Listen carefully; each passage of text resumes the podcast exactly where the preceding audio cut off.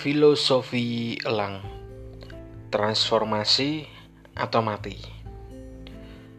Untuk bisa hidup 30 tahun lagi Elang tua akan melakukan proses transformasi yang menyakitkan. Ia harus terbang ke gunung tertinggi dan membuat sarang di tebing.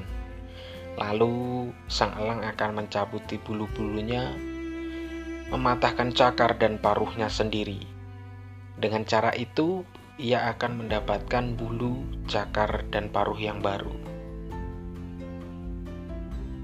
Seekor elang mampu hidup hingga usia 70 tahun.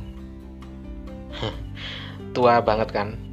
Tapi usia itu eh, tidak dicapai dengan mudah.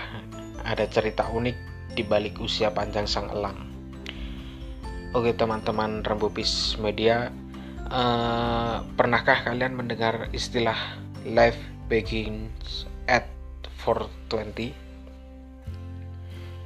Ya, pepatah itu mengacu pada fase regenerasi.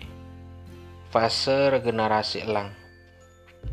Jadi, ketika elang mencapai usia 40 tahun, sebenarnya fisik luar elang sudah mulai mengalami penuaan.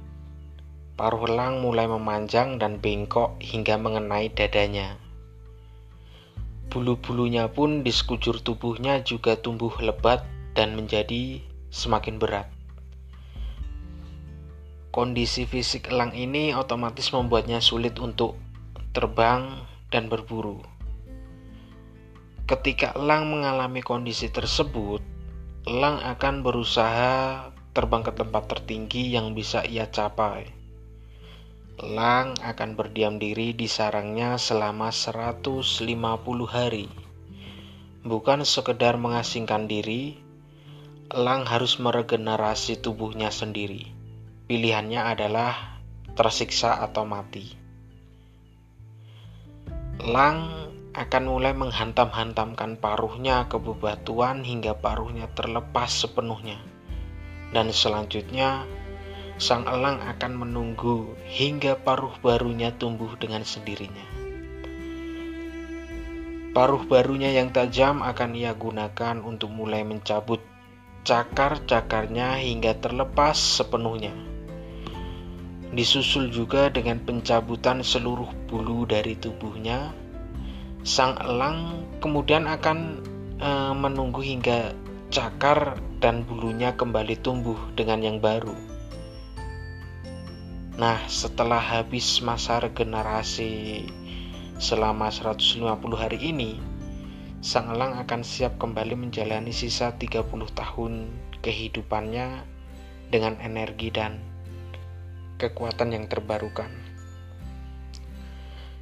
Oke, teman-teman, pendengar podcast di Rambu Peace Media, filosofinya adalah bahwa untuk mencapai suatu impian besar dalam hidup, kita memang perlu berkorban. Pencapaian dalam hidup, kita juga pasti memiliki fase-fase yang sulit, proses-proses yang sulit dan menyakitkan bagi diri kita. Tapi percayalah, layaknya sang elang, setelah kesulitan akan ada kemudahan. Bersusah-susah dahulu, bersenang-senang kemudian. Filosofi elang berubah untuk masa depan yang lebih panjang. Next normal, apa filosofinya mu?